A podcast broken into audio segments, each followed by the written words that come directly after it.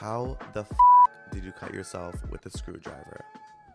It was bad. The sight of blood. And I'm like, do I need to go to the hospital? Like, how many stitches do I need right now? Is this thing on? Hello, everyone. Welcome to No Filter Necessary. Today, we are talking about the psychology behind living alone. Personally, I need my own space. Honestly, I'm always tired of cooking and cleaning after, just to be fully real. Do you want to be responsible and take care of yourself and stand on business? Or would you rather be a flop, be ugly, and not stand on business? I just hate how this bar is here sometimes. I feel like your own space is just healing.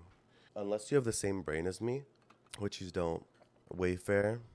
I know they got canceled a while ago for like trafficking children in cabinets or something. My cabinets came out beautiful with no children in them. If you want to live in filth and dirt, that's on you to be ugly. A big part about living alone is that you go through everything alone. Anything that happens in your life, you're going to go through it yourself. Let's just be real. How are you going to have people over when your house is looking a mess or dirty or ugly? Being uncomfortable is part of your growth. You don't see anybody you're depressed, you're sad. Oh my god, side note, I've been making the best pizzas recently. I feel like this is ASMR here, real quick. Okay, guys. My favorite thing to do go to a nice restaurant, sit at the bar, order a drink, flirt a little bit. I love taking myself out on a date. If someone's not going to do it for you, then do it for yourself. TLC means tender, loving care. Don't confuse it with KFC. This is your moment. I believe in you.